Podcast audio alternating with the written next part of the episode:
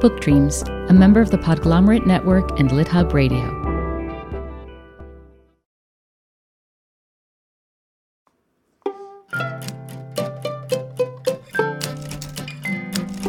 Hello, and welcome to Book Dreams, the podcast for everyone who loves books and has ever wondered about them. I'm Julie Sternberg, author of a number of children's books, including Like Pickle Juice on a Cookie and its sequels, and the Top Secret Diary of Celie Valentine series. And I'm Eve Yohalem. I'm also a children's book author. My books include The Truth According to Blue and Cast Off The Strange Adventures of Petra de Winter and Bram Broen. In each episode of this podcast, we consider a book related question. And in this episode, we consider what's it like to take a novel and translate it into another language? And on the flip side, what's it like to have your novel translated? Oh, this was your idea, and I loved it. And I was so excited that we were actually able to find a novelist, a very successful book, and the translator to come on together and talk about it. Yes, they were great sports about it. It was fantastic. Well, it was fantastic, but we should Sorry. also mention the interview was fantastic. The technology, not so much, because about I five know. minutes into the interview, my internet died. And so I ask about two questions and then I go away for the rest of the time. I know. And we missed you. we missed you so much. And I kept trying and trying to get back in because it was a really interesting conversation. it was very sad, but we persevered. You did. And you didn't need me at all. Oh, that's not true. That's not true. But we had, um, we did have an interesting conversation nonetheless. And so I hope everyone will enjoy it. Okay, let's talk about our guests. Romy Hausmann is a German author who lives with her family in Stuttgart, Germany. At the age of 24, she became chief editor at a film production company in Munich. And since the birth of her son, she has been working as a freelancer in television. Her thriller debut, Dear Child, became a number one bestseller in Germany, and it's being published in 20 countries, including here in the US. And Jamie Bulloch is a British historian and German to English translator. He's translated more than 30 books just in the past decade, including Dear Child. He's the winner of the Schlegel. Oh my God, I'm going to have to pronounce this. Can you do it? Let me try. He's the winner of the Schlegel-Tieck Prize for German translation. His translations have been shortlisted for the Oxford Weidenfeld Prize and the Crime Writers Association International Dagger. He's also the author of Karl Renner Austria, an account of the Austrian president's activities after two world wars. We started by asking Jamie how he became a translator. I think, like quite a few translators, my route into the business has been not a direct one. I did start off learning French and German and studying that as my undergraduate degree at university. Although I don't have any German background, I just liked languages at school. Then I did a master's in Austrian history because I was particularly interested in that. And I ended up doing a PhD in Austrian history. And for several years, I was teaching German Austrian history at a variety of colleges, universities in and around London. When we had children, earning absolute peanuts wasn't really an option anymore. So I sort of fell back on my first degree, which was languages. My wife has been in publishing for many years, and I did a sample for her boss at the time, and he liked it, and that's how I got into it. But when did I become comfortable about sort of reading and writing in German? It took a long time, actually, I have to say.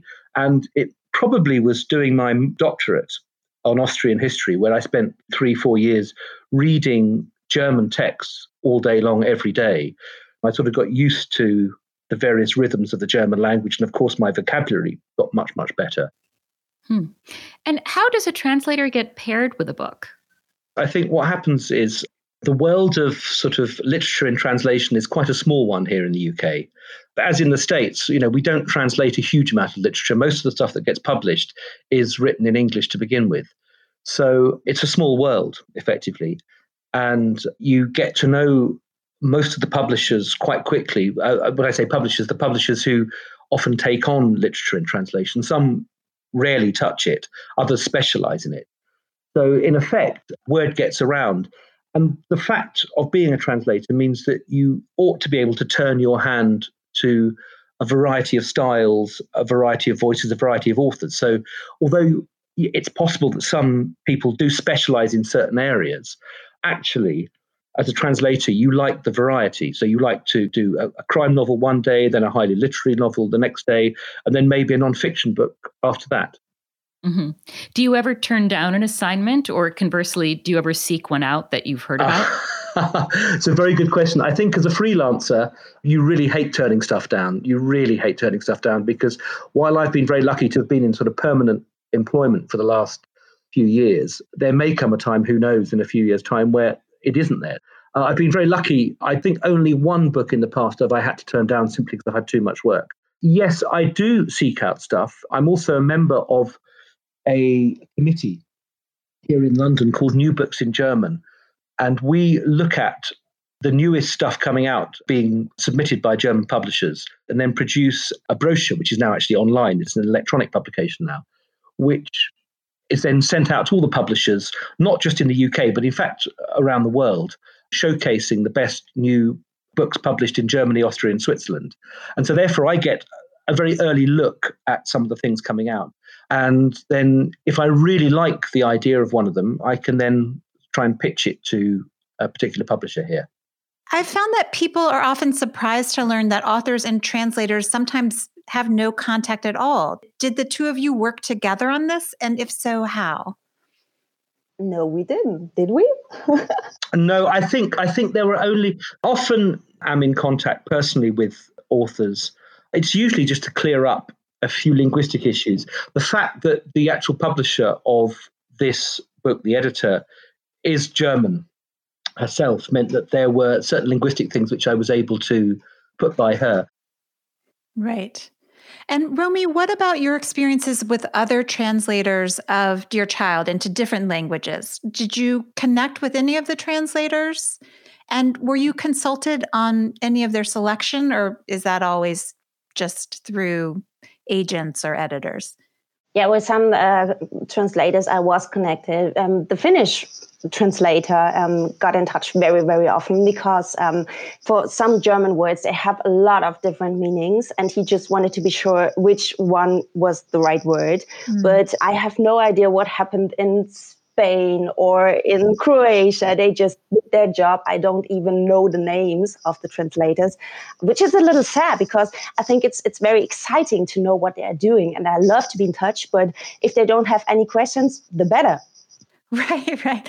I had a book um, translated into Italian, and the way I even found out was that a friend came across it in an Italian bookstore. I, I didn't even know it had been translated, which is a little sad. Yes, same here. Sometimes I, I get some some packages from the postman, yeah, and he's bringing the boxes, and and I'm I, I, open them and then I say, "Oh, that's the Greek translation. Great, that's my book in Greek."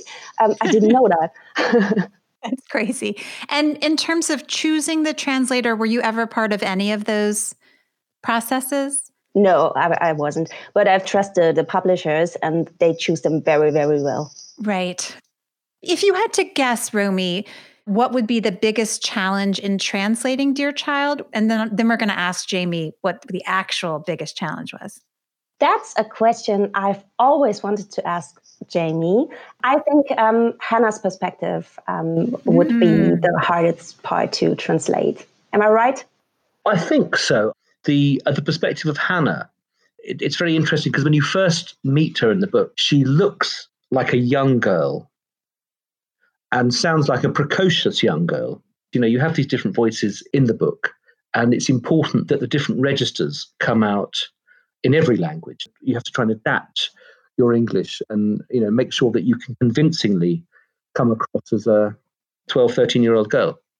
And then there are so many voices, right? So each one has to be distinguishable. I mean, I know just writing as a native English speaker, it's hard to convey different voices. So it must be all the harder to try to get the same essence, but but convey the rhythms of speech in a different language. You're guided by the author, obviously. You have the text as such, but along with that, you have to also pass your own judgment. You know, so sometimes if you look at something, think, well, actually, in English, we wouldn't really say that. You know, especially with a crime novel, especially with a novel with great commercial potential like this one, you have to make the reader believe they're reading a text that was written in English in the first place. That's the illusion you're trying to create. I know you've said in the past, sort of counterintuitively, that translating simple language can be harder than translating complicated passages, and that it can be particularly difficult to translate simple passages told from the perspective of a child. Can you say a little more about that? Yes. It's got a lot to do with the different rhythms of languages. If you just forget the perspective of the child just for the moment, there are some novels that I've translated where you have in the German one simple sentence after another, after another, after another, and it sort of works. In German, it works. When you try and replicate that immediately in English, somehow you look at it and think that's just not that's not authentic. It's not authentic English. And so, therefore, you have to sort of look at it again, play around with it a bit, maybe join up the sentences, maybe you know fiddle around with the punctuation, add the odd word in just to make it sound like a genuine English narrative. Um, coming back to the perspective of the child, are you talking now about what I said about the Birgit Vanderbeke book? Is that? Yes. Yes, yes. Now that was a very short novella told from the perspective of a seven-year-old. And part of that book also goes back to her infancy. So, effectively, a time when a child cannot speak. And so, therefore, you have that added complication that uh, something's being expressed in language at a point in life when you don't have language, if you see what I mean. Yeah. And so, there's a tension there between what is being felt and experienced by this child and what is able to be expressed in words. And from a translator's perspective, somehow you've got to think it through and then try and sort of reproduce it. I mean, that's partly that's partly done by the way in which I go about my work. Is that I translate fairly fast to begin with. So I take the text, I go through it, and I translate fast to try and create some sort of fluency. Then I put the original aside as much as possible, and then I go back and I edit slowly, and I try to edit without reference to the original again. And it's only when I come across a sentence I look at it and think, God, that, that looks like utter rubbish. I, I didn't get that right at all. Only when I see that, then do I have to look back and think, oh, of course, yeah, I misunderstood that or I didn't do that correctly. So it's in that second phase of sort of engaging with the text as an English text rather than the original that then you start to polish and you start to work on the style much more.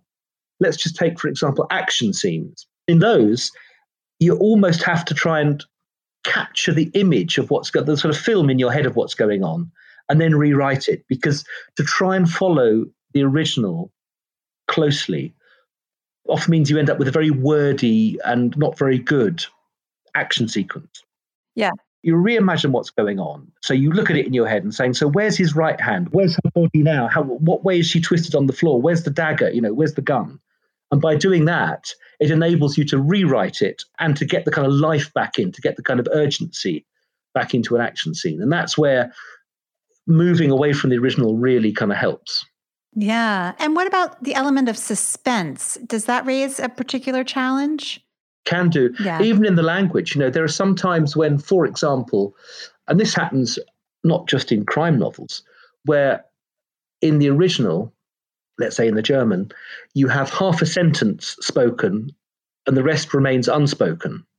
Now, because of the very nature of word order, the different word orders between German and English, you can't always say that half of the sentence in English. And you don't want to necessarily give away what's coming. So you've got to try and think very creatively about how to just write a few words that can be cut off halfway through without giving away something that isn't given away in the German.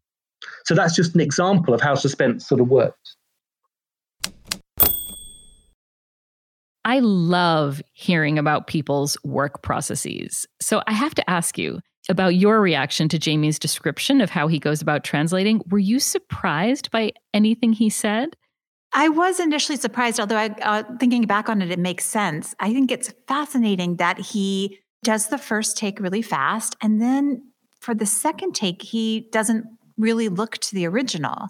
I think that's so interesting. I do too. It really, I think, drives home a little bit how much of a role the translator ends up playing for good reason. I mean, you, you have to have the final sound natural in the language of translation. And so that's going to require independent input to make it work. Yeah. How did it make you feel about your own books? Because you've had books translated into languages you don't read. I know. It is a little scary. It would be fascinating to have them translated back word for word, I think. You know, it's a weird feeling to know that there's this book out there under your name that you can't really tell what it's. Yeah, that you kind of didn't write, right? right, right. Exactly. And you'll never really know. You know, it reminded me so much of my opera singing days, not actually singing opera because it's just different. You have input from directors and conductors, but singing art songs, singing German lieder and French and Italian and English language art songs, because the process is so similar. First, I would just learn the notes until I really knew what the song was. But then you go and you drill down on the poetry because most of the songs, a lot of them are based on existing poems. And so you're really kind of excavating the poem. And then at the same time, you're really looking closely at what the piano is doing and what that adds to the interpretation. And then from doing that, I would be thinking literally moment by moment about how to express what I, as the singer, am thinking, but also what the narrator of the song is thinking, you know, the main character and what is their story. It, it just felt really similar to me. Yeah, well, it is its own kind of translation. I mean, mm-hmm. I'm going to go to my American Idol days. Okay. Not that I was on American Idol, but when I was watching American Idol. And the best right? The best versions of songs were already, even when they were singing in their native language, the ones where they were best able to translate the feeling of the song. Yeah. Well, and actually, some, I'm talking about American Idol. no, but I'm going to get right in there with you because one of my favorite American Idol moments was Adam Lambert. What I loved is when they would take a song you know really well and do a completely different interpretation. And exactly. Adam Lambert did a version of what's that Mad song? World. Mad World. Thank you. Mad. You're welcome. I still remember it. I can see it in my mind. Yeah, it was phenomenal. Yeah. Ah, good, happy times. Okay, back to the interview, which at this point became a joint interview because Romy had as many questions for Jamie as you did. I know, it was fabulous. Let's listen. I have another question for Jamie because I've never really talked to him about his work. Great. Can I ask him? Is that okay? Of course, by all means. Do you sometimes get to a point where you think, um, what was the author doing there? I would like to write it differently. Mm. Oh, yeah. Occasionally. Occasionally, yeah. You know, as a translator, you really it's such a different experience from reading a book. I read lots of books, but unfortunately, I'm the kind of reader who these days forgets so much of what I've read something I read a month ago, I find it really hard to remember what happened.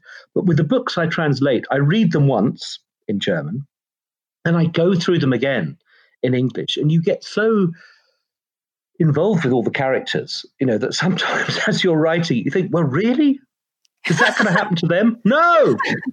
Save them. Save them. Please, no.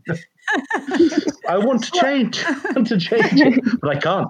That's so funny. And it connects well to a question I wanted to ask, which is, you know, so often the people who are overseeing the translation, like editors and publishers and even sometimes authors, don't really have any way of judging the quality of your work because they don't speak the language that you're translating it into. So I guess it's a question for both of you. How does it make you feel, Jamie, to kind of know you couldn't probably make some changes and get away with it for a while at least? And how does that loss of control make you feel, Romy? For me, it's quite okay because I, I just trust the translator. You know, I, I just trust them to understand what I wanted to say with my text. And I think that the publishers choose very well on, on the translator. So I'm full of trust. and they told, about Jamie, they told me that he was really, really good. And how about you, Jamie? How does it make you feel uh, to know that uh, so often your work won't be reviewed in that way? Well, in the case of being a translator from German into English, well, sorry, that's wrong. Being a translator into English, in fact, it's much more likely that people will be able to pick you up on your translation. I mean, if I were translating into Korean, the chances of many people in Germany actually being able to gauge what I'd written would be very slim. Now, generally speaking, they're not going to go through it line by line and say, oh, that's wrong, that's wrong, that's wrong. Theoretically, they could do. But also, being a translator into English is a big responsibility because, of course, you're not just translating for the UK, but you're translating for the US, you're translating for all the other English speaking countries. And not only that, potentially, you're also translating for some other countries that use your translation as a sort of midway point. It's not often known this, but occasionally some countries use the English translation to then create their own version rather than going back to the original. Interesting. Yeah. That makes sense, actually. Um, I wanted to ask too about slang, translating slang.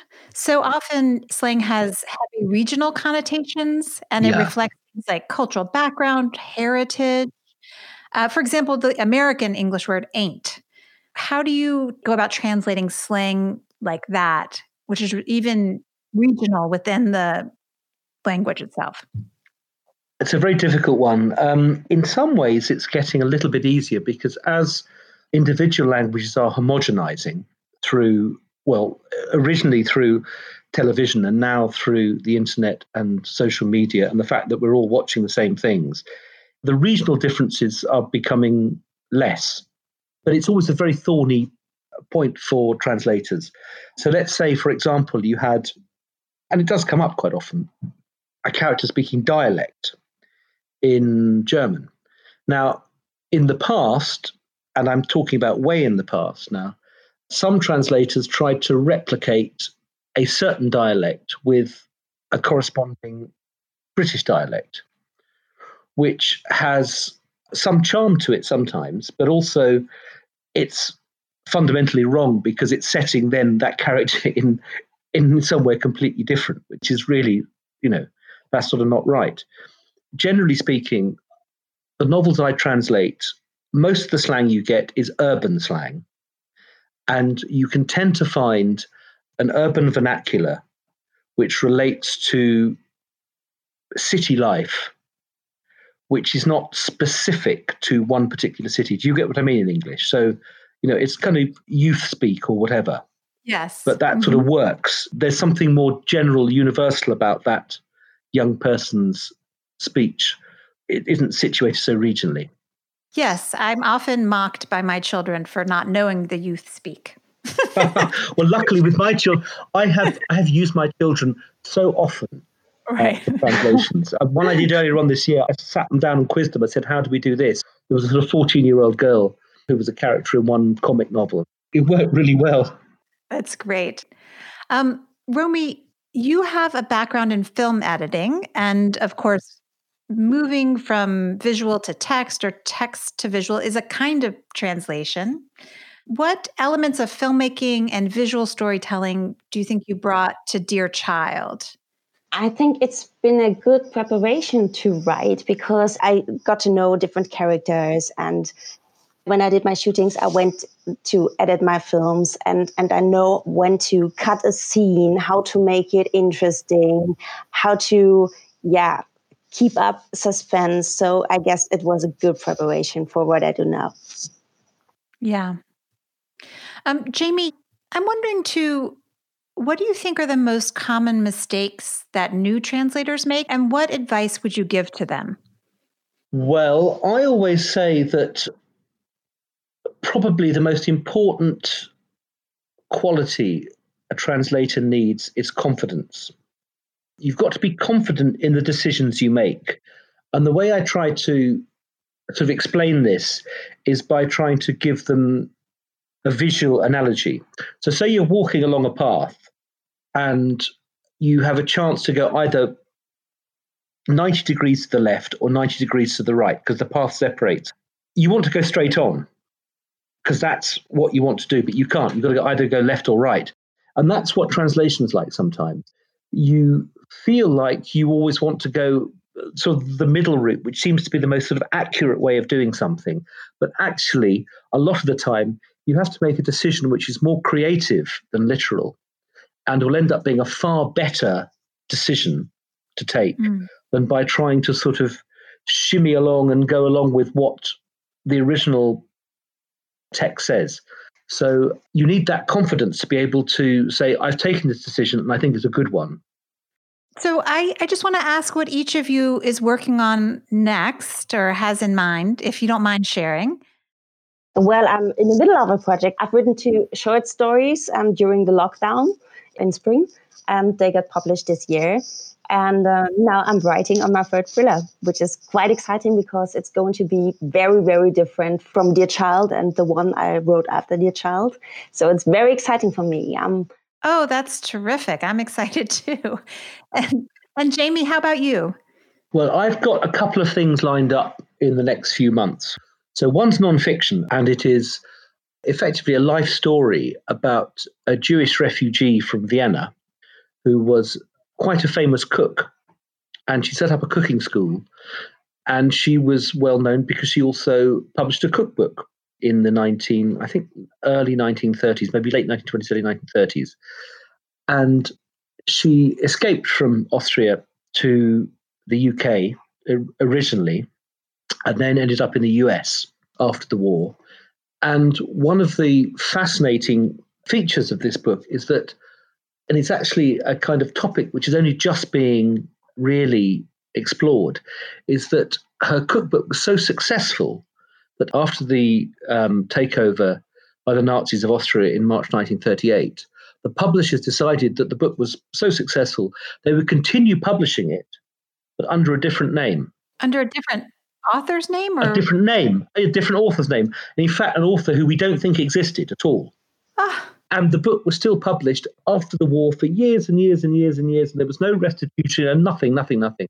And in fact, the publication of this book this year in Germany has now opened up this whole can of worms. And in fact, there were plenty of books. There were scientific books, there were other books, all published by prominent Jewish writers, which, as I said, were such big sellers that the publishers themselves, if they wanted to keep making profits, they decided to keep the books and change the names. And they just pocketed the money for all of these years? Absolutely, absolutely. So it's a total scandal, total scandal. That is an outrage. Yeah, yeah. So you'll be hearing more about this, and the book should come out in 2022. So we've got a, a little while to wait. So they have a little time to clean up their act. but it certainly created a bit of a stir in the German and Austrian press in the last few weeks and months. I wanted to ask you you mentioned earlier that you can't really say no that often to a book.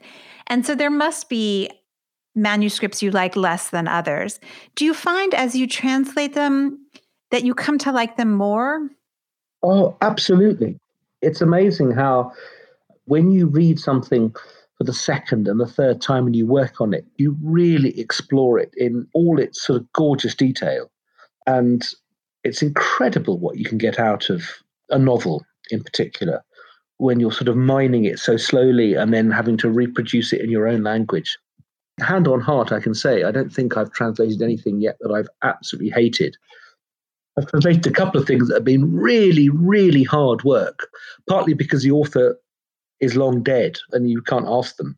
Mm. But it's amazing how, by working on a book, you really appreciate the craft and the artistry that goes into writing. Yeah, I was just thinking it must make you a better writer to internalize all of that. Yeah. All right, then I'm going to become a translator. Go for it. Yeah. Um, Romy, did you have any other questions that you wanted to ask Jamie while we have him here? yes, of course. When you go into a bookstore and um, you see a book that you've translated, do you feel like this is your book? Just like a writer has the pride to see his book in a bookstore? Or do you have more distance? No, I do. I really do. Obviously, I don't spend as long with each book as you would as a writer, but I feel it's a very intense relationship for that period of time you're actually working on it, you have that sort of afterlife with it as well. You know, you get it back from the editor, you get it back from the proofreader, and then you're involved in the marketing and everything, and you really feel very attached to it.